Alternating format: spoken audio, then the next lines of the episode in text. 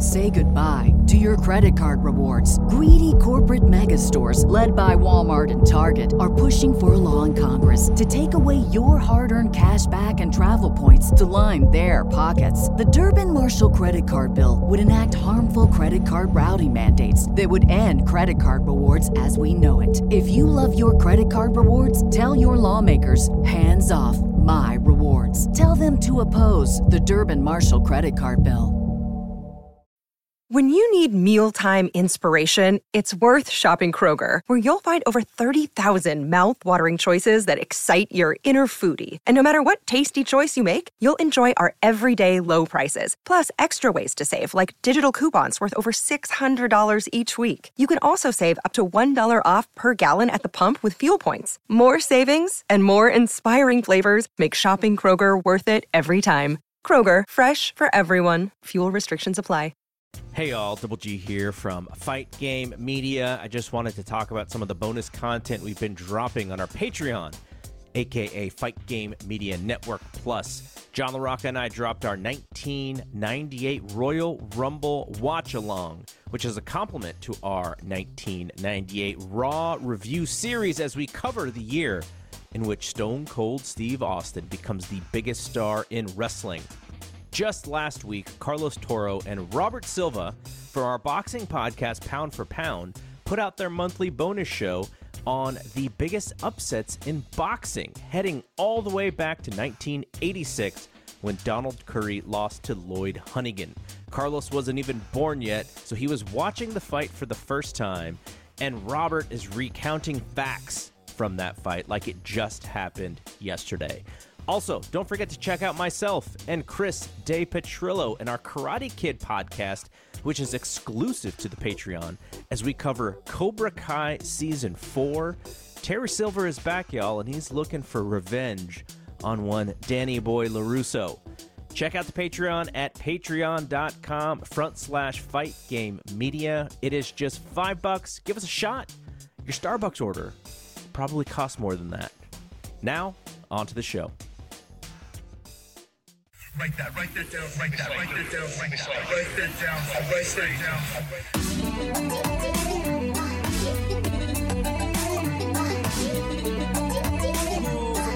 Write that down.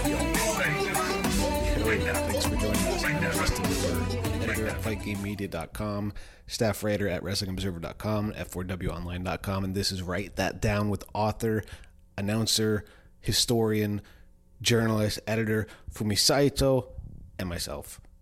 Okay, today we embark on a long journey, the first part one of our profile series on the one, the only, very, very special Antonio Inoki. This episode focuses on Inoki's early years when he was growing up, you know, the youngest of 11 children of a big family and moving to Sao Paulo, Brazil, losing his grandfather on the boat ride there, Rikidozan finding him while in Brazil, going back to Japan working for JWA, and Rikidozan, debuting the same day as Giant Baba, teaming with Giant Baba later on, being the super tag team, IB, the rise of Tokyo Pro Wrestling, the rise of international wrestling, IWE, the debut of New Japan in 1972. We talk a bit about Karl Gotch as well, how he factors into all of this. This is all in the first episode. This is just the early years. We only get up to 1972, 50 years from the debut of the company, New Japan, by the way. It'll be next month, actually, February. So, that's pretty dense, right? That's just part one. The early years, Antonio Inoki. This is Write That Down Fumi Saito, myself, Justin Nipper. This is part of probably what's going to be a five episode series on Inoki. We're going to follow up with uh, something on Baba as well that's going to coincide with all this. So, everyone, strap in. Let's go.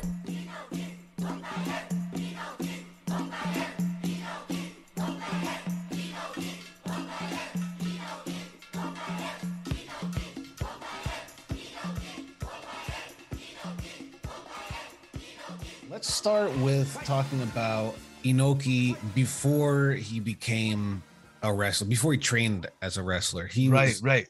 He was born 1943. 1943, February 20th.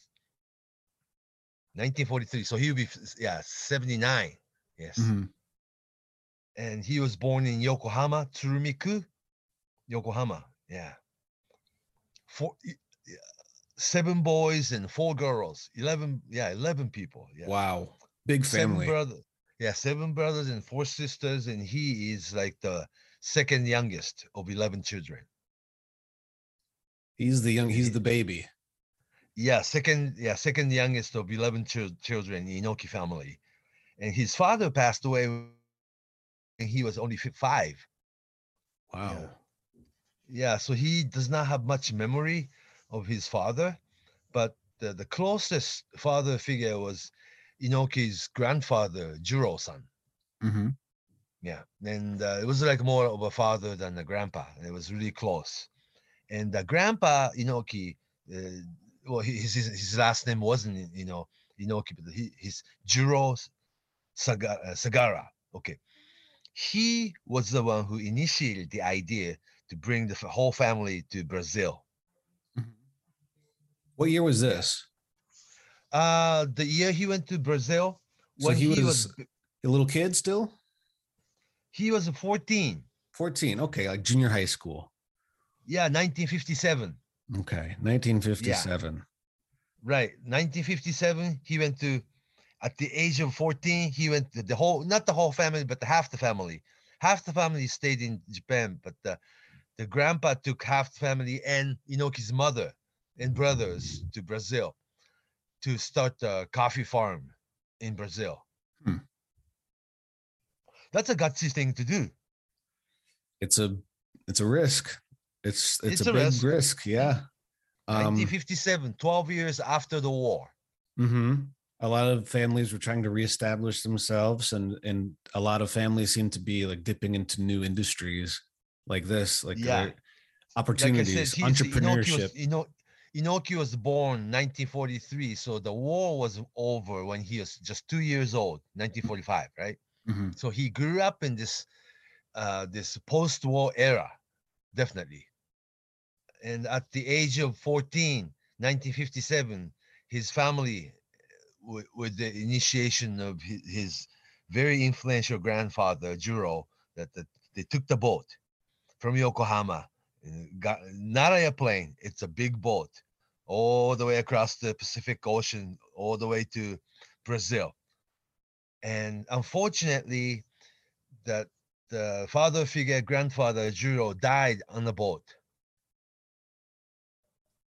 on their way to Brazil. So the grandpa never made it there.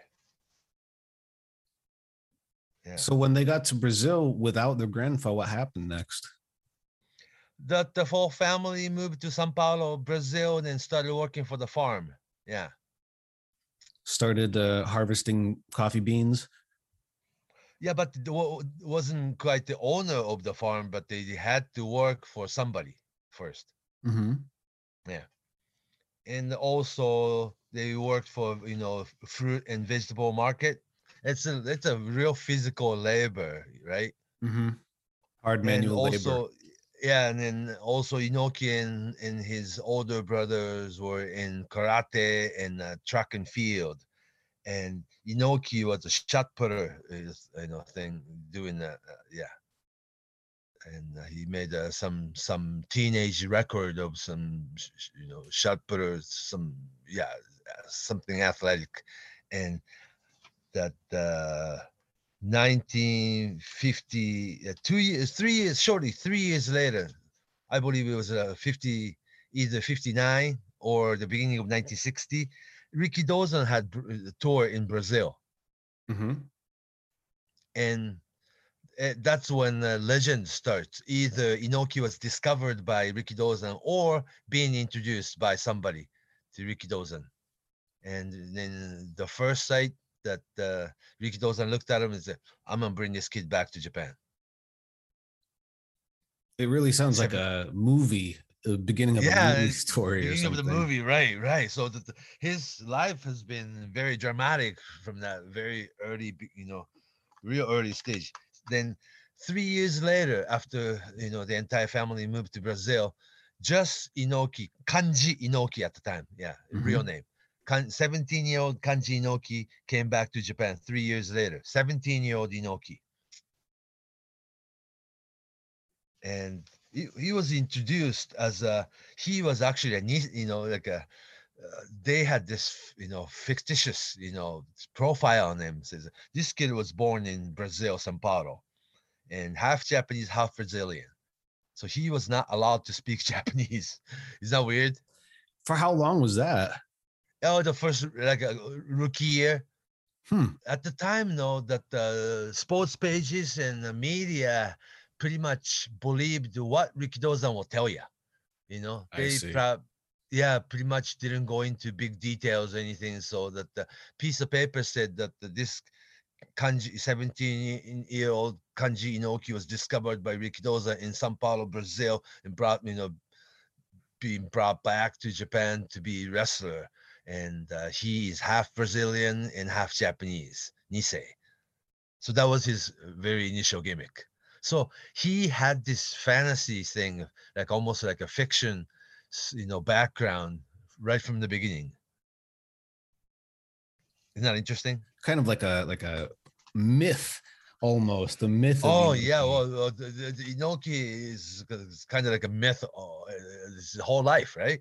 Mhm. Because we think we know a lot about Inoki, and of course we know what he has done and how influential and his glory, you know, just glorified his- wrestling career and what he hasn't done. You know, it's like wow, it's like he's done everything, but. uh Yes, from the beginning, rookie Kanji Inoki was brought back to Japan as a golden rookie and introduced in April of 1960 as rookie. Very same day, two rookies were introduced in the ring.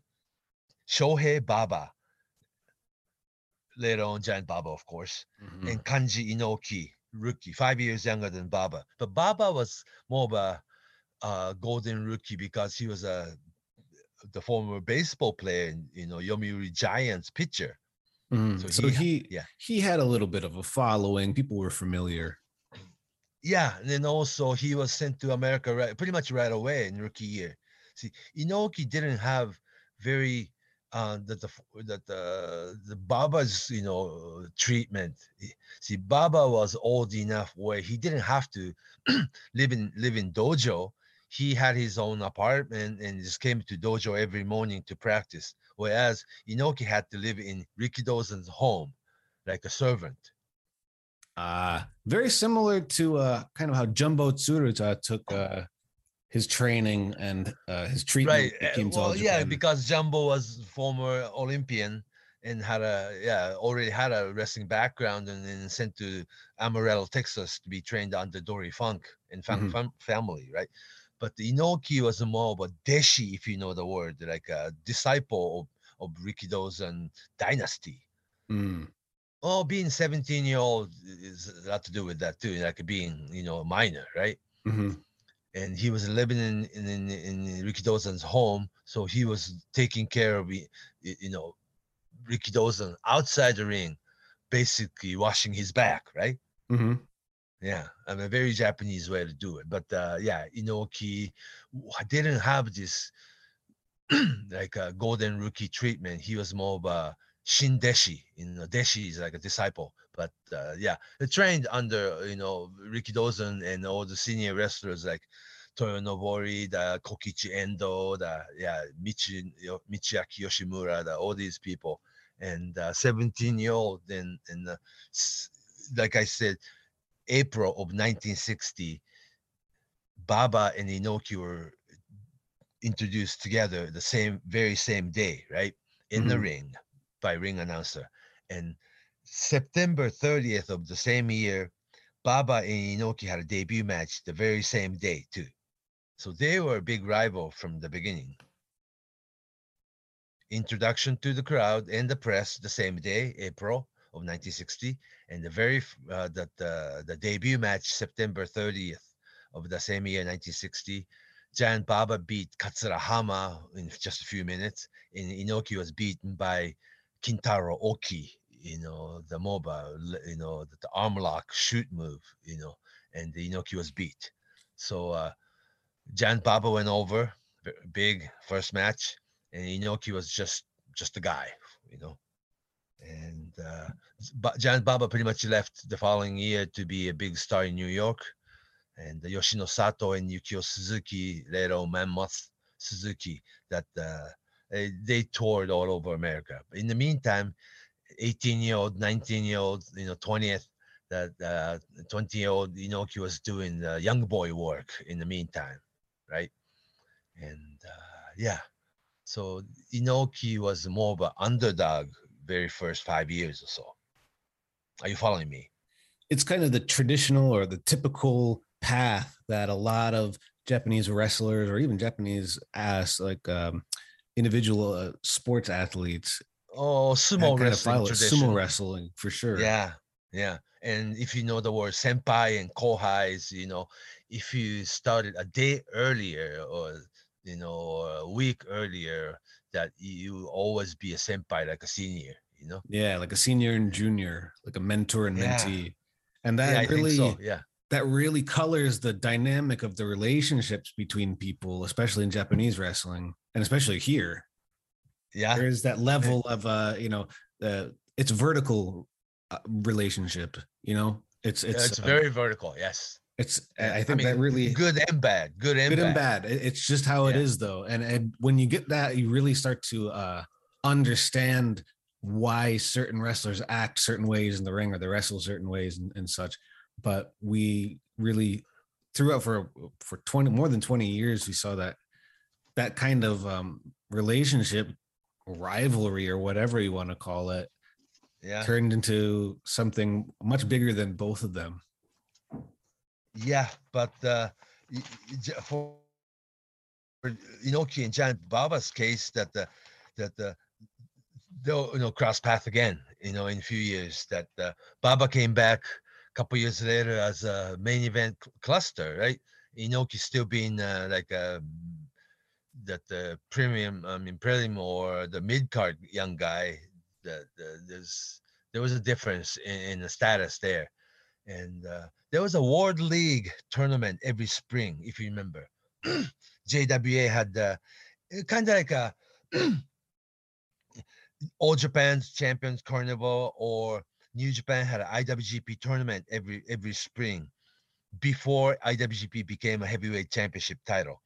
That uh, every spring there was a big big tournament called World League. They started like in 19 uh,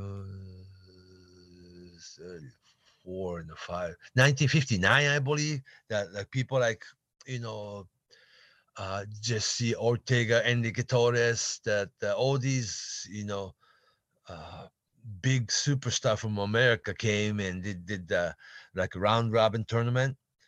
And uh, and fourth year that that should have been 1960 102 inoki was already thrown in there in his fourth year career you know it's very interesting that uh, the tournament had people like Lou Thesz, Freddie Blassie, you know, and uh, Sonny Myers, yeah, all these big name. So you know, this 18, 19 year old Inoki had a single match against all these people already in Japan. I'm talking about Lou Thesz. So he was a bit of a phenom, like a, a young, young phenom. Uh, yeah, was thrown into the tournament as the youngest guy in there, and had a chance to see Karl Gotch in his prime. Yeah. Mm. Yeah, Karl Gotch's very first trip was back in 1961. Inoki was sitting right outside the ring like a young boy, watching him. They weren't tight until uh, when you know until they you know y- y- moved to Japan in 1968 to be a exclusive coach for JWA. That's when Inoki and Karl Gotch became really tight. But uh, rookie Inoki was witnessing all these every single American superstar coming from America to have a have a important single match against Rikidozan. He was there. He was there. People didn't notice notice him at, at the time because Inoki was the one who was carrying Rikidozan's costume or like you said, towel boy. Yeah. Mhm. Tell boy, yeah. Yeah, yeah. It's not interesting. Uh, It's very. It's like a. very interesting to watch you know japanese videotape from like the 70s and 80s who's walking around outside the ring who will become somebody later on Lots of people. Like, yeah, you can watch a lot oh, of uh lots and lots of different stars when they were geez. young boy wearing you know tracksuit and top and bottom you know you see young Nobuhiko Takada or young akira maeda or all these people outside ring or like Minoru Suzuki killer, killer minoru suzuki with Inoki. bag. Yeah, of course. Chono, yeah, Hashimoto, Muto for that matter. Yeah, but the Inoki was actually one of them for Rikidozan, carrying costume and towels and you know bucket of water or something, you know.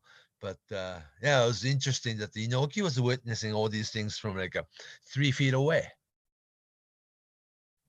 And Isn't that, that, interesting? and it's interesting also because Baba didn't do that. Because he was sent to America right away and then had Hmm. under the giant treatment.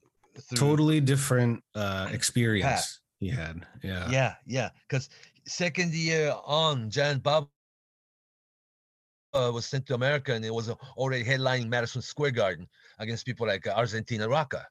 Mhm. Yeah. In the meantime, Antonio Inoki was doing first match, second match every night and get beat. When did he become Antonio and drop the kanji name? Uh, I believe it was during the, uh, the trip to Okinawa sometime in like 58, uh, 50. Wait a minute. No, no. I said that uh, he was he rookie. It was 1960. So it, it had to be like a 63 then. Okay. Yeah. So a couple years after his debut. Yeah, and also Rikidozan had a drama series called Champion Futoshi that uh, Rikidozan appeared as himself, and there was a TV drama, the little kid becoming wrestler, right? And Inoki dressed up in, in Native American costume in in the play the villain uh, that the challenging Ino, uh, Rikidozan. So actually, in this TV drama, black and white TV drama, there was a dream match between Rikidozan and young Antonio Inoki. And uh, Inoki wearing, you know, like a you know costume, but th- that was young Inoki doing it, you know, and that the videotape exists, the, the DVDs out there. Wow. So it's the only footage we have of Inoki versus Rikidozan. It's a part of the movies, but uh, yeah, that that that, that exists. yeah. Mhm, Yeah. mhm. And during the trip, uh, that uh, tour, eh, please remember this Okinawa was still part of U.S. United States. Mhm. Okinawa island of Okinawa was not you know, uh, was not returned to Japan until 1972. There was a war, remember? Mhm. And and uh, the, the the entire island of Okinawa was still territory of U.S. That's why that they still have that the 70 percent of Okinawa land, the entire land, is occupied by U, U.S. you know base to this day. But that's not the point. But that, that's not what we're talking about today. But the, during the Okinawa tour, uh, Toyo Nobori, the senior wrestler, gave Inoki Antonio name. The- There's Ah, a yeah. There's there's been uh, quite a few theory to that. Um, during Rikidozan's era, most of the American superstar made trip to Japan, but the two wrestlers who never made to Japan was Antoni, uh, Antonino Rocca and Buddy Rogers. Those two never came to Japan. any reason? I guess New York was pretty far away at the time in 1960s. Yeah. You know, Hmm. uh, we we believed, or Japanese audience were led to believe that uh, those superstars came from all over the world or all over the United States. But the most wrestlers actually came from California at the time. Huh. See, there was no direct flight to New York at the time. Every airplane from Tokyo, Haneda Airport will land in Honolulu, Hawaii first, then went to California. There's no direct flight from Tokyo to New York like we do today. So Madison Square Garden in New York, or or the St. Louis for that matter, you know, uh, was pretty far away. And if you think about the Sharp brothers, the Freddie Blassie, the um, wh- whatnot, they were California-based professional wrestlers. That's right. Dick. Beyer, the Destroyer, too. Mhm. And um, under the very unfortunate circumstances that uh, nine, uh, December of 1963, Rikidozan um, passes away.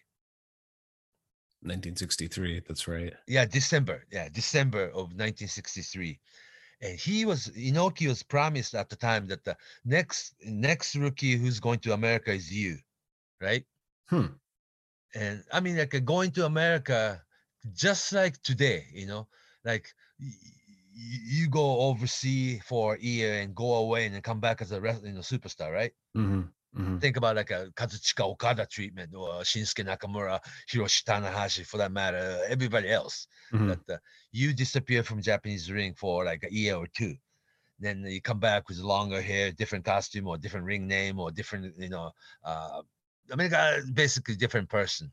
eh, You become star in J- Japanese ring. But Inoki was promised in the end of 1963 that the, you'd be the next one to go to America. So I guess he was oh, you know, getting ready for that. But uh, that the master Rikidozan passes away at uh, December of 1963. So it's like, well, it wasn't going to happen because Rikidozan passing, that the people were afraid that there was wasn't going to be wrestling anymore, right? Mm. Because that was it. He was the JWA, more or less, right? And he was the wrestling, Mhm. yeah. But Where did, where did uh, Toyo Nobori rank up between uh, where you know uh, he was number two guy. Yeah, So he was the pretty much- number two guy when yeah, Ricky and Dozan was uh, alive. fo- right, right. Already number two guy because Rikidozan really loved this guy, Toyo Nobori. And also, he was like a little brother in, he came from a sumo wrestling world too, Mhm. Mhm. former sumo wrestler. And actually, Toyo Nobori and Inoki were really tight at the time. And three months after Rikidozan's passing, March of 1964, March of 1964, Inoki finally left Japan. Then went to Hawaii first. W- uh, The to four, 1965. The two two years Inoki traveled the U.S. Never came back for two years. And in this time, JWA had dissolved, or, or what had happened with the original Made JWA made, company? made made Toyonobori a champion. I see, Yeah, but it didn't last until uh, the seventies. No, no, we'll get to that. We'll get to Okay. that. So after Rikidozan passing, uh, the four gentlemen, four wrestlers, yeah, Toyo Nobori, Kokichi Endo, Yoshino Sato, and Michiaki Yoshimura. Those four quartet became the president of the wrestling company after Rick Dozan died. So four: Mhm. Yoshino Sato, Kokichi Endo, Michiaki Yoshimura, and Toyo Nobori. Okay, those four. But in ring, Toyo Nobori pretty much was the guy uh, to be the ace of the ring. And JW, JWA had a business partnership with WWA, the Worldwide Wrestling Associates from California. Now defunct, of course, but the WWA was the world heavyweight title. At the time, the Destroyer, Dick Beyer, was a champion. Destroyer was brought into Japan, and Toyo Nobori beat him uh, to become WWA World Champion. That was the, their big, big program. In the meantime, Inoki on his own, like 20 years old, in 20, yeah, only 20 year old Inoki traveled to states all by himself, starting from California, uh, yeah, Los Angeles, then went to Kansas City for a while, and then became his ring name was Tokyo Tom. yeah, Tokyo Tom, yeah. Then came back to, to uh, California, then went up to Portland, Oregon for a whole year. You know, the Don Owen, the, the Portland Pro Wrestling. Yeah. Then he spent one whole year over there. Then came back to California. Then then also traveled to Tennessee and then made a tag team with Hiro Matsuda and beat the medic medics to become that uh, their version of NWA World, you know, tag team champions. And then he traveled to Tennessee, that uh, part of Texas, and Houston. Paul Boesch, yeah, of course, and uh, yeah, he was, and I think he was his name was Little Tokyo in Texas too, Little Tokyo, and also Anji Inoki. They say he had a different ring name in different places, much like a lot of Japanese wrestlers at the time, huh? That was pretty common. It seemed like the the promoters just decided what was best for uh, the wrestler, and and one yeah, and area uh, they'd be. you- they can't they won't use the word but uh, i have a copy of houston program from like 1965 the caption read jap giant you would see that a lot in the papers and in uh, media. That was uh, accepted. Yeah, it was Yeah, yeah. accepted. Uh, yeah, you'd see it pretty. Yeah. Yep. yeah because inoki like uh, legitimately 64 65 at the time when he see when he was younger he was a lot taller you know he, he shrunk a little you know as as you know as he got older but uh 64 like a 190 centimeter height japanese was pretty tall for american common sense huh I think so. It seems yeah because it. you know yeah when you t- look at the people like a great togo or tojo yamamoto or mitsu arakawa or duke keomuka or yeah at the time that the japanese wrestlers were short and stocky and Short, stocky guys with the long black pants. yeah yeah like knee tights and barefooted you Yeah. throw salt Yeah, smile less yeah, of real a fighter. Everything, eh, yeah, everything stereotypical that uh, you you know you bow and smile for no reason, and uh, when your opponent turn their back, that uh, you attack them like a Pearl Harbor, right? but for Inoki, you know, he was a good-looking young wrestler, real tall, and he didn't have that, uh, you know, typical Japanese heel knee tights. He had a short trunks, barefooted, but the short trunks. So he grew out of this stereotypical Japanese role while he was in America. Then uh, he traveled, like I said, California territory, Oregon territory, Kansas, Tennessee, Houston, Texas. Yeah, then, then he spent the entire two years traveling around, you know, traveling when you were 20 and 21, 22. Yeah, I guess. Yeah. That's a that's adventurous. Especially also- then. That was a very interesting time in the States. Right, right. And uh, you're still like really uh I mean, if you're a Japanese wrestler, you're automatic heel, huh? Back then, yeah, for a- very long time, that was the yeah, and then the the rule breaking, and uh, yeah, but uh, Inoki traveled and uh, all, um, all by himself, and uh, he met people, and hooked hook, and hooked up with like all uh, like, uh, became really close later on. Hiro Matsuda, Hiro Matsuda was uh, pretty much the very first free agent. You know, he walked away from Rikidozan's school. He went to Peru. Then he went to Mexico then you know moved to America, and later on he was part of NWA Florida Championship Wrestling from Florida office, and uh, yeah, the Hiro Matsuda was uh, kind of like older brother to Inoki, and and they became tag team, and uh, it was actually um, like a meeting up. It's like a, you know, traveling all by yourself, you know. uh, Wrestling is one thing, but the meeting people and making your own connection was just as important, right? It wasn't so easy to do back then either. It was very Right. uh, you, who you were connected with. They really bonded with these people. You yeah, really Duke depend on them. Keomuka from yeah Florida and Texas, and also uh, the, the Morris Morris Sigel from Houston, Paul Boesch, promoter, and Kansas. Sonny Myers remembered Inoki from Ricky. See, Sonny Myers was a promoter and and uh, and a main event guy in Kansas City that that he remembered young Inoki because Sonny Myers came to Japan previous years and spent like three months in Japan challenging uh, Rikidozan's ti- international title and uh, recognized something in Ino- young Inoki. So Sonny Myers in- invited Inoki over to Kansas City and you, come here and spend time. And, and these were a very interesting time. And that's when he picked up English. You know, he had to speak English. he so learned a ton. yeah, and slowly but surely you are becoming international oriented, you know, what international superstar wrestling should be. You know, not just wrestling skill and hard work or psychology of professional wrestling, but I mean all all about this wrestling business as a whole. Something probably Rikidozan didn't teach you. You know what I'm saying?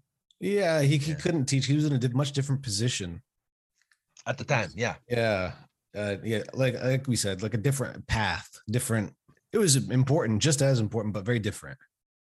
Yeah, but the, that really made Inoki though as a person. You know, you're on your own, traveling all over United States, all by yourself when you're 20, 21, 22. And uh, you really picked up the business too. And uh, becoming Antonio Inoki. Then fast forward a little bit, ni- January of 1966, he flew back to Hawaii on his way back to Japan. Okay.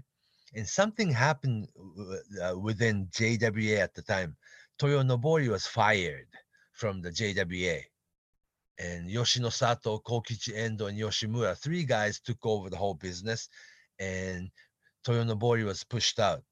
And when Inoki went to uh, Hawaii, that all those three people were there to meet, uh, along with uh, that uh, A- uh, JWA's agent Oki Shikina.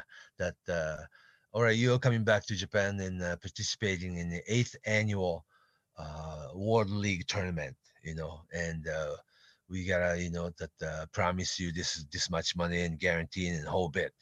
And a couple days later that then that the now free agent Toyo Nobori shows up in Hawaii and had a secret meeting with Inoki. And Toyo Nobori told Inoki that uh, 23 though 23 year old Inoki that uh, leave JWA you'll never surpass Giant Baba they have planned for Giant Baba if you go back to JWA, that you are always going to be number two guy. And Toyo Nobori had a plan that he's starting a second company, Tokyo Pro Wrestling. Did you know that? Yeah. Which was different from I think there was Tokyo Pro Wrestling later on in like the 90s, yeah.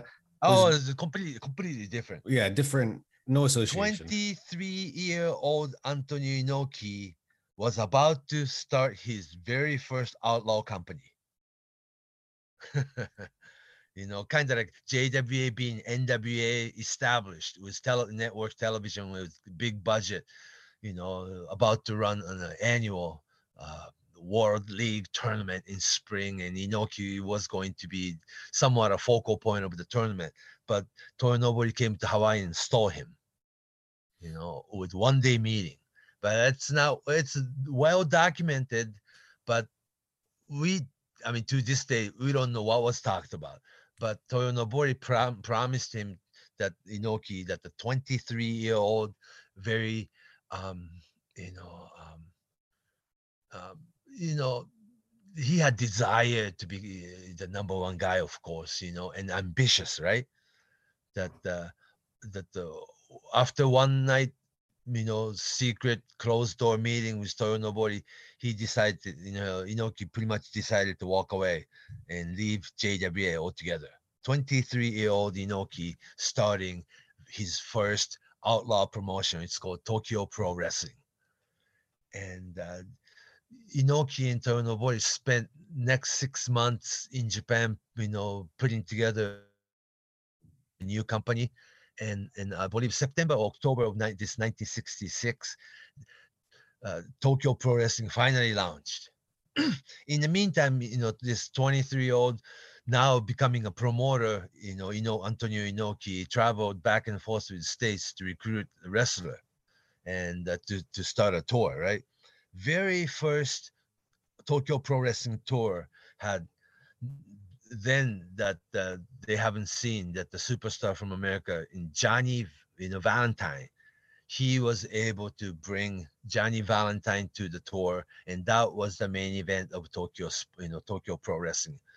23-year-old Antonio Inoki against U.S. heavyweight champion Johnny Valentine, and that was their big match. Are you following me? That was a big deal. That was a big deal because uh was that his first real um Yeah, spotlight sort of match? Sure, sure. Yeah, because Inoki left, you know, Japan three years earlier, and he wasn't in the magazine or anything. You know, just he was gone for a while, but he came back as like a like now like a new star. So of course that the JWA's focal point was moving towards Giant Baba, and JWA revived Rikidozan's international heavyweight title and then held a tournament to determine that the reborn international heavyweight title. You know, things like Giant Baba against Dick the Bruiser, Giant Baba against Dick Beyer, the Giant Baba against whatnot, and uh, Giant Baba was becoming a superstar of Channel 4. So it was the very first year that the Inoki was like still chase, still chasing, but like a coming closer and closer to Baba's status. 1966. But unfortunately, though, this Tokyo Pro Wrestling only lasted like uh, just one year. Mhm. Yeah. And uh, they went out of business as of 1967. And January of 1967, yet another company called IWE, International Wrestling Enterprise, started with Hiro Matsuda and Isao Yoshihara. That Inoki worked one tour with IWE and uh, revived that the American tag team in Inoki and Hiro Matsuda, and they were billed as NWA World Tag Team Champions and had a series of matches against people like Eddie Graham and Sammy Steamboat. So they had tour, but uh, there was a falling out that uh, and then a politician came in and uh, they signed Inoki away, and then Inoki was all, all of a sudden Inoki was signed with JWA back in April of 1967. So he was only with uh, IWE for a very short time. one one one tour and at the time the tokyo pro wrestling went out of business quick yeah and there was a falling falling out between inoki and toyo nobori too Any idea what happened? Was it a money thing? everything everything yeah. Because they were going to have this you know 40 day tour and it was cut short to 15 shows. They were going to have television deal it never happened. And a lot of things yeah. Yeah. And at the time people like you know young masa saito uh young rusher kimura all these people were in undercard in undercard of tokyo pro wrestling no very interesting huh Mm, and later IWE too, like uh, Kimura. Yeah. hmm So they will cross path again. That's so interesting. You know, that's what's so interesting interesting about the wrestling. Yeah, that's um will there was a big um kind of rivalry or feud between Rusher Kimura and Antonio Inoki kind of at the end of Later on, the early, early, uh, in the early '80s, yeah, into early mid-eighties. 80s and then early kind of that um early New Japan myth building of Antonio Inoki. We'll get to that probably in the next Yeah, a little bit That's later. on, yeah, away. next next. Yeah, but the young Masa Saito came out of uh, Tokyo Olympic 1964, joined JWA, but the, he wasn't happy, so Masa Saito and Thunder Sugiyama, two Olympian, walked away from JWA, and uh, one joined I- IWE. Masa Saito joined Tokyo Pro Wrestling, and, and Inoki and Masa Saito actually spent. They shared apartment in Hawaii for six months and trained together. Masa Saito and Inoki. See, Hmm. they were like the best of friends actually. Hmm. Later on, they became big, big rival in late 80s. 80s. If you remember Inoki against Masa Saito, like five, you know, important single match in 1987. Mm, including the Oh, and the jungle, jungle match. match, Yeah, all those things. sumo hall. Yeah, and then that's when you know Masa Saito pretty much decided that uh, he should be heel. That will make him the single match opponent against Antonio Inoki on top. Mhm. You know what I'm saying? Yeah. Mhm. So later on, that's like much later on, they'll cross path again.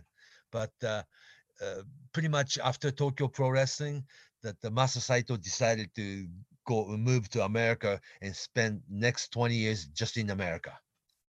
Yeah. I'm sure we'll cover that on a, different episode as well because Yeah, that's yeah.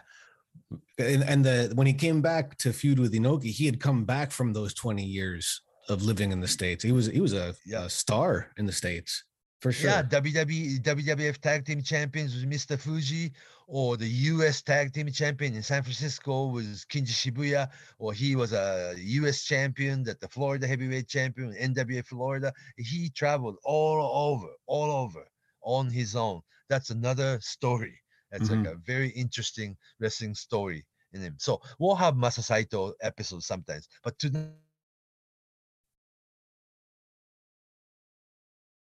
tonight we're, we're talking about Antonio Inoki and JWA in April of 1967. That's when Inoki and Giant Baba became BI combination. Baba Inoki together as like a strongest tag team for the next five years. Mm-hmm. Yeah. Inoki and Baba together though, you know, for the, the five year period. 67 to 70, end of 1971. Inoki leaves and Inoki leaves uh, JWA again and forms New Japan Pro Wrestling 1972. Giant Baba leaves JWA and form his All Japan Pro Wrestling, both 1972. So 1972 is very interesting year too. But for now that the the, the 67 68 69 70 71 for the five five year period there was a like a happy five year that the baba and inoki were together the, the b1 bi combination baba and inoki okay bi combination as an international tag team like when i was a little little kid that they beat every tag team like dick the Bruiser and the Crusher, that the Danny Hodge and Wilbur Snyder together, that the, the all kinds, ta- yeah, young Terry and Dory Funk, that, that they beat everybody. Yeah, They were like a super team. they were super team. Yeah, And they were sort of, you know, in the position they, they took the place of Rikidozan after he passed away. Both of them together were and also as, as symbolic as it is that the you know uh, that the Rikidozan was a hero of black and white TV, okay. Mm, mm. and Giant Baba and Inoki was when everybody bought the color TV. yes, Yeah. different different generations. Different generations yeah late 60s into early 70s you know when leave it to beaver became color you know, if you if you if you remember i love lucy or something Mhm. the beginning it was black and white and uh, later on it became color yeah So a lot of the the young Inoki and even Baba fans were probably the the sons and daughters of Rikidozan fans. yeah yeah because i was not there when rikidozan was a hero you know Mhm. yeah yeah rikidozan died when i was one year old you know when so i he was a legend already. Yes, a national hero. And then also it links that the post-war period, you know, that uh, people are rebuilding their homes and uh, the economy reviving and you start, you know, having refrigerator in your home.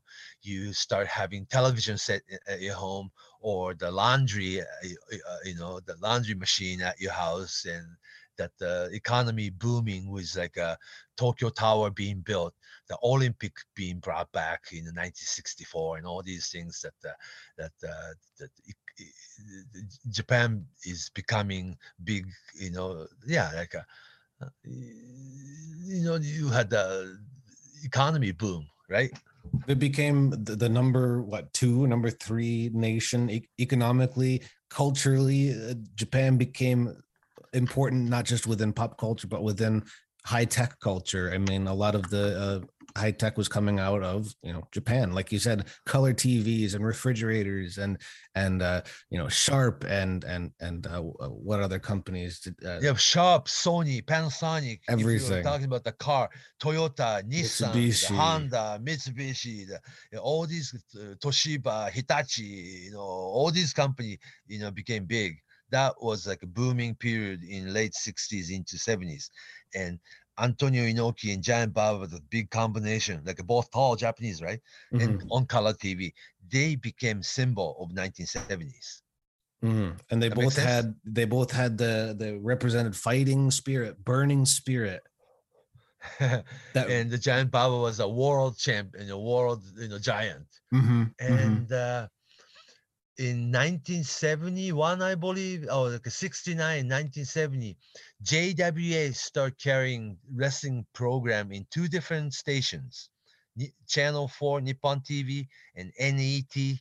Uh, later on, it becomes TV Asahi, that the Channel 10. So one company had uh, had two different network, two different nights, Monday night and Friday night. You know, then we start scratching their head. Is is that two different kind of wrestling? And later on, sure enough, became All Japan and New Japan. Mm. Isn't that interesting? It was 1971 where they broke up. So what was the the climate like when both. Well, Uh, first it was Inoki Inoki that left. Still yeah? number two though. Still Hmm. number two because Baba and Inoki together, international tag team champion. Uh, right? The, the, they were the, the big tag tag team. By the way, it's the same physical belt that the Suwama and the Shotaro Ashino had, you know, holds today. Mhm. The very It's the same- smaller kind of looking belt. le- Eagle, Eagle, brown Eagle. leather. Mhm. Ego in the middle. Yeah. That tag team, the physical belt is still being used to this day. Isn't that interesting? Like antique. But that were that those two championship belt were the physical championship belt Inoki and Baba together were holding at the time. The super the team belt. passed down. And also Baba's international heavyweight title is part of Triple Crown today, right? Mm-hmm. Yeah. so 50 years history. ago. Yeah, yeah, interesting. Then um, Inoki needed singles championship too. In 1971, Inoki traveled to Olympic O- Olympic Auditorium in LA, beat John Tolos to become United National Heavyweight Champion, UN champion. That's also part of trip, All Japan's Triple Crown today. That's right. Yeah. So you know, one channel Inoki's UN heavyweight champion, and one channel in Baba's international champion. The it's like wow, is that two different kind champion and two different channel and one company? It was going to you know to be to go separate way sooner or later because JWA had budget of uh, from two different networks, and they were spending money you know, and then uh, Inoki was going to you know, go into the account that uh, somebody's making money that we're not making money, and the- he was gonna you know, go into you know the, the, their booking, and they- were going to Inoki and his people were, were going to clean up the company, and Baba was going to you know look into their account too. So shortly after Inoki left and you know formed New Japan, and Baba left to, to form All Japan, that the old JWA company, after all, went down. Hmm. Yeah, I mean to make it, I mean that was a lot more complicated than this, though. Of But, course, uh, of course. yeah, basically Inoki was kicked out by JWA. Therefore, he formed New Japan Pro Wrestling in March of 1972. In the meantime, Baba was going into their account, you know, to clean up the money and the business situation, and uh, pretty much the backup that the promised by Channel Four that if you moved out of JWA, we will have that the channel 4 will be with giant baba. There was a promise. So giant baba decided to walk away from jwa to form his own all japan pro wrestling. And with, without baba and inoki together pretty much jw went down quick the following year. Mm. then you know seiji sakaguchi was uh, you know joined new, new japan inoki's side and uh, pretty much you know wrestlers were split into two groups at the time And uh, we mentioned Karl Gotch earlier. He'd come into play at the beginning of New Japan too. Yeah, because when Inoki left or being kicked out or fired by JWA, he became pretty much isolated from wrestling world. That the JWA did everything to stop Inoki from opening up his own company. They uh, it's kind of like a, almost like a monopoly mentality, right? That the JWA, Yoshinosato, and other people that uh, got in contact with all the promoter in America. Please do not help Inoki, right? Yeah, so it's like Inoki was blocked from every major company in America to be associated with. So, of all that, Inoki went straight to New York City. At the time, Karl and Rene Goulet, WWWA Tag Team Champions. See that the now that the Karl Gotch is like a more of a symbol of shoot wrestling and MMA, like a pioneer of MMA style, right? Mm, strong style. Yeah, but at the time, W he was uh, under contract with Vince McMahon Senior. He Mhm. was a wrestler. WWF. Yeah, him and Renee Goulet Yeah. baby faces. Yeah, like European tag team, one from Germany and one from from from France. Well, it's Belgium, but uh, basically he spoke Jap, you know, that the German, so he was treated as a German superstar. Anyhow, that the, he was traveling and touring WWF at the time, and Inoki went straight to uh, Karl Gotch, please help me open this company. And then he decided to walk away from WWF and then became part of, became booker and a trainer of Inoki's new company, New Japan. That was very symbolic. Mm. The reason Inoki and Karl Gotch was tight was that between 1968 and 1969, about a year and a half period, Karl Gotch was living in J- Japan as a coach of JWA. Right. That's right. Yeah. And that was during the time that uh, Karl Gotch gave Inoki his German suplex hold and octopus hold. And, Inoki, uh, the, the also taught Sakaguchi how to do atomic drop as his finish. And he was like a coach. He coached all these young Japanese wrestlers at the time. He was living in Japan. But Inoki spent most time with Karl Gotch and wanted to be like Karl Gotch because the, the, the logic at the time was though Giant Baba's wrestling is so American, it's phony. Antonio Inoki's style is for real. That was the logic. Isn't that Mhm. interesting? I mean, after all, it's both wrestling, professional wrestling, of course, but the Inoki needed this his um, very original logic. I don't know about Giant Baba. That's that's what he does. But what I do is real. Was that's that was nine, 1970s logic. Well, I, I think Inoki, it seems like he never had, he was never in a position like Baba where he was backed by the machine. He never had the the big machine backing of NWA or any of the the big money spender or like a like a NTV, for example. It would never, it was for him that was uh in charge of that. Underdog. He was always an outlaw underdog, and he always had to work with the outlaw companies in the states, whether it's WWF or the NWF. A little before that, when he would wrestle Johnny Powers all the time. Well, I mean, after that, after that, like 73, 74. Yeah. But all these companies, they they weren't because Inoki was like anti-establishment. Right. Baba, right after he opened up, John Baba, right after he opened up All Japan Pro Wrestling, he went to went straight to St. Louis and met up with people like Sam Muchnick, became, you know, then he got the NWA membership right away. Mhm. they were part of the club. a part of the big establishment establishment and also uh, secured Dory Funk Sr. to be his own agent.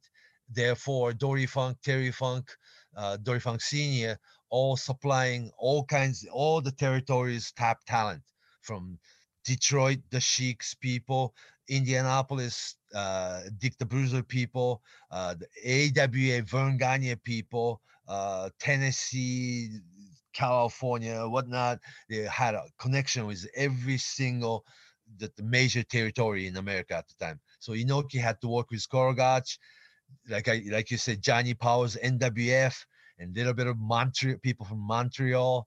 Yeah. Yeah, and also Mike LeBell from California, Olympic Auditorium. Yeah. So very limited offer. And also personal connection with people like Johnny Powers and Inoki's then best friend Pat Patterson. Yeah. So, young Pat Patterson and young Inoki were traveling together in Oregon back in 1965. Isn't that interesting? Oh, okay. And did they travel down to California too? Yeah, uh, but uh, Pat Patterson became his own superstar. But uh, they Hmm. kept in touch in the early, early years of New Japan Pro Wrestling, like 1974, 1973. They didn't have many major talents. So the most famous wrestler Inoki had was like Johnny Powers, Pat Patterson, and Tiger Jeet Singh. Mhm. or McGuire brothers, if you remember, like a big, fat, huge twin brothers. Hmm. Yeah.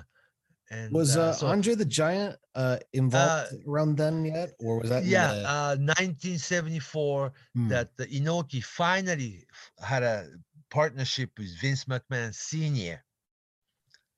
Yeah. And Vince McMahon already had a, had Andre the Giant under contract, but uh, the Vince Sr. decided not to keep Andre in New York City the entire year. That the Andre should not stay in one place, or his, you know, commodity or his star value or fade. You know that the Andre the Giant should make special appearance all year long. So Vince McMahon Sr. was sending Andre to all these different territory all over the world, all over US.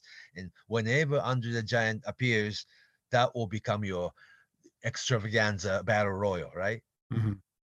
Where it's Florida, where it's Tennessee, or it's uh, Houston, Texas, San Antonio, Texas, Amarillo, Texas, Dallas, Texas, or, or Vancouver, Canada, or Calgary, or Montreal, or Toronto, wherever Andre went, it was like a special, like a event, and that's how Andre was treated. In the meantime, that uh, Vince McMahon Sr. decided to send Anthony, that the young Andre the Giant to to Inoki's New Japan company half the year.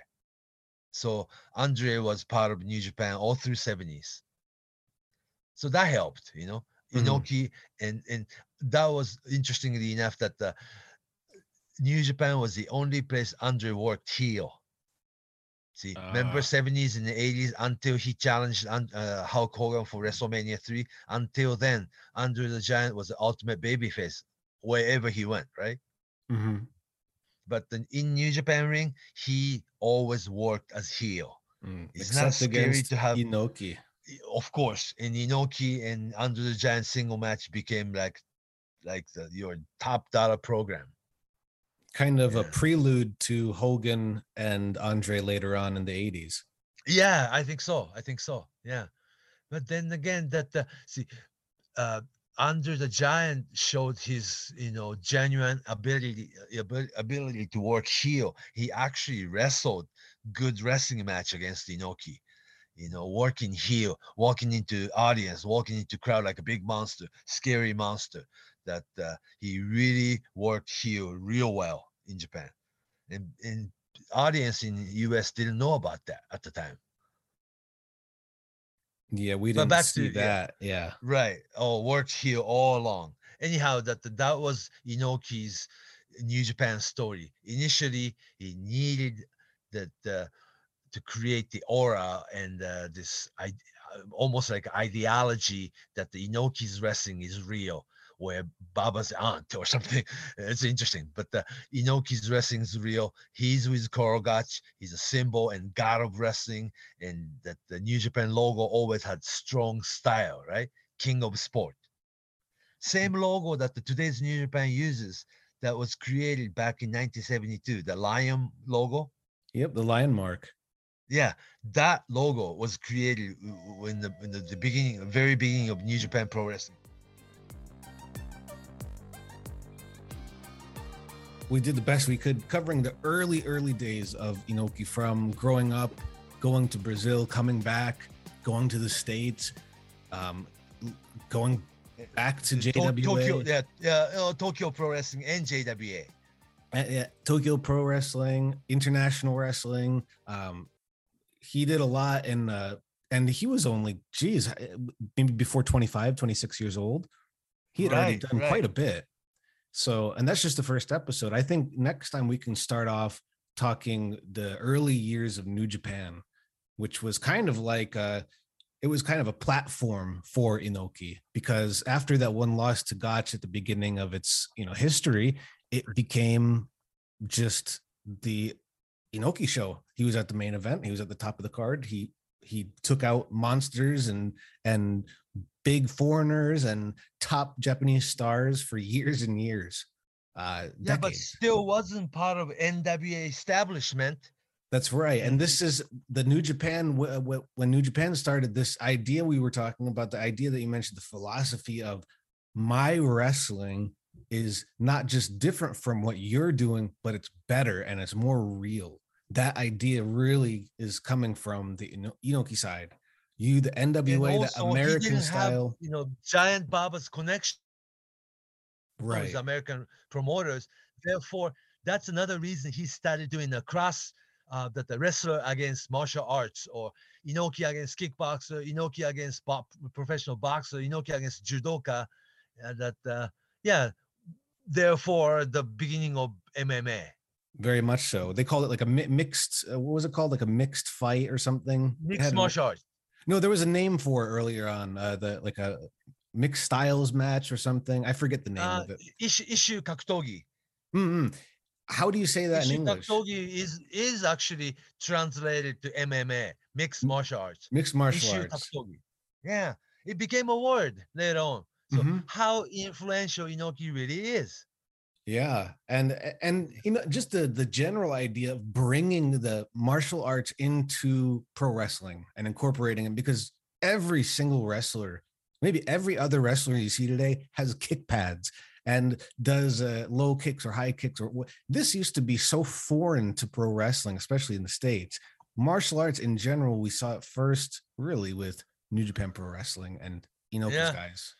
And actually, the kicking pad was created by Satoru Sayama, the original Tiger Mask, and number one protege kid of young Antonio Inoki. His DNA is almost everywhere. Oh wrestling. god, everywhere. And uh, Satoru Sayama, before he, he was Tiger Mask, he was Inoki's favorite, you know, the, the tall boy.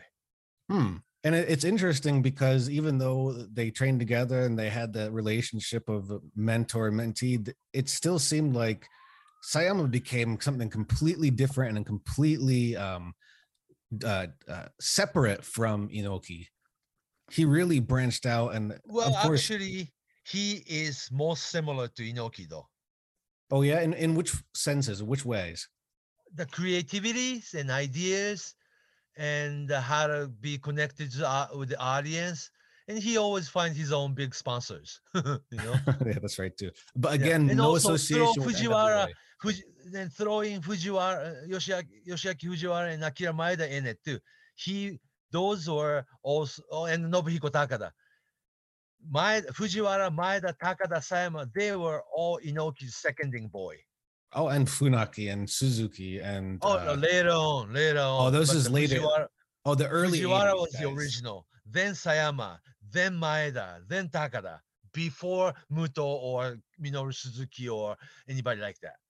But every single name you just mentioned is a big, big, big star. uh, very influential. So that clearly Inoki's DNA in there though, Everywhere, even still, everywhere. Mhm. even still, it's it's uh, noticeable To even when day. you watch any product. I'm not just talking about Japanese wrestling; you see it everywhere. Yeah, but when we when we do the Giant Baba uh, episode, we'll see clearly. You see Baba's DNA in Jumbo Tsuruta, in Mitsuharu Misawa, Kenta Kobashi, Toshiaki Kawada. It's completely different school of wrestling. Yeah, it's more it's more of an extension of the NWA style. I think Yeah, it's a lot but, about uh, toughness and, and athleticism and, and keeping with the the current or not current, but at the time current rules or or, or uh, Or the traditional method. traditions. Sure, traditional wrestling method because American superstars or American establishments always choose Baba over Inoki. Mhm. Dory Funk, Terry Funk, Harley Race, Bruiser Brody, Stan Hansen, Terry Gordy, Steve Williams, everybody. You know what I'm saying? and they're all big, Yeah. big, big guys, giants, land of giants compared with. There's a New reason Japan. for it. There's a Mhm. reason for it. Now we'll get to that. Yeah. Mm. But Okay. tonight, yeah, well, I, I think uh, did we cover enough ground for like a very, very first episode of Antonio Inoki? This should get you still, prepared. Still, yeah. still, still in mid seventies now, though. Yeah, the beginning of New Japan, which is uh the beginning of a long and very important era, but also one of the most exciting parts of the story. Yeah, Inoki against Koro seventy. I mean, uh, in nineteen seventy two and 1973, 1974, Karl Gotch still wrestled in the ring. Like Mhm. 48 year old, you know, Karl Gotch still good. I was there. I, when I was fifth grade and sixth grade, I went in, went over there and actually watched Inoki against Karl Gotch live. And he uh I mean that's that's you were there for the the passing of the torch. That's it seems like what it was. It was Gotch passing oh, the and. I learned the word like a deity, deities, you know, the, Carl Korogach so special. I mean, I mean, different from anybody. And he stand there and you can tell this person is so special. like his body, his aura. Just by standing there and his face, mannerism, uh, something about him. Yeah. Yeah. Mm. I mean, God, God of wrestling is not gimmick. I mean, I believed in it. I still Mm. do to, to this day. Yeah. But Ni Inoki and Karl Gotch together, they were the very beginning of New Japan. Wow. Okay, Yeah. I'm I'm looking forward to our next episode. We're we're because I think we got everything we need to just jump right into Karl Gotch, New Japan, Antonio Inoki, and really some of the hottest years of Inoki's yeah, career. without that, you know, without that period of Inoki and Karl Gotch, there's not there weren't gonna be Fujiwara, Maeda, Sayama, Takada, you name it. uh, or Funaki, even Nakamura Pancrase. or uh Oh, later later on. on, yeah, yeah. Shibata, No, I wasn't mean- even born then. it's like it's all connected, which is what what's I think so. about I think so. Oh yeah. All okay, connected. so next time part two, we're gonna rev up the engine and get more into it with Antonio. and mid seventies into eighties, then eighties on. yeah. Yeah, and we'll Ooh, we'll see some uh, famous names pop us. up. Yeah, with us. Yeah. Yeah, get ready for more Andre the Giant, Hulk Hogan popping up, and Stan Hansen, and all kinds of exciting names. Bruiser Brody. Younger Stan Hansen Mhm. and the birth of IWGP. ah, wow. There's a lot to there's a lot to do. So Yeah, let's get ready if for there it. was no NWA World Heavyweight title at the time, like a closest thing to undisputed World Heavyweight title, the idea of IWGP w- wouldn't have been born. Oh, we got a lot to cover. I got to get my notebook for next time. All right, Okay. Fumi, So take it All away. right, so Fumi. long from Tokyo.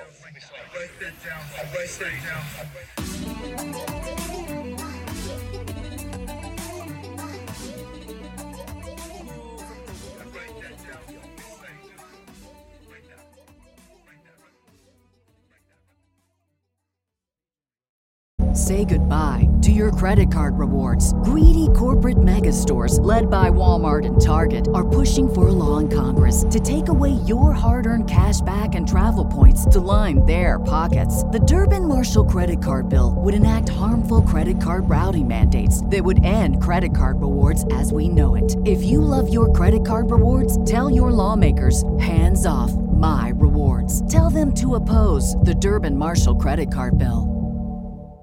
This is the story of the one. As head of maintenance at a concert hall, he knows the show must always go on. That's why he works behind the scenes, ensuring every light is working, the HVAC is humming, and his facility shines. With Grainger's supplies and solutions for every challenge he faces, plus 24 7 customer support, his venue never misses a beat. Call clickgrainger.com or just stop by. Grainger, for the ones who get it done.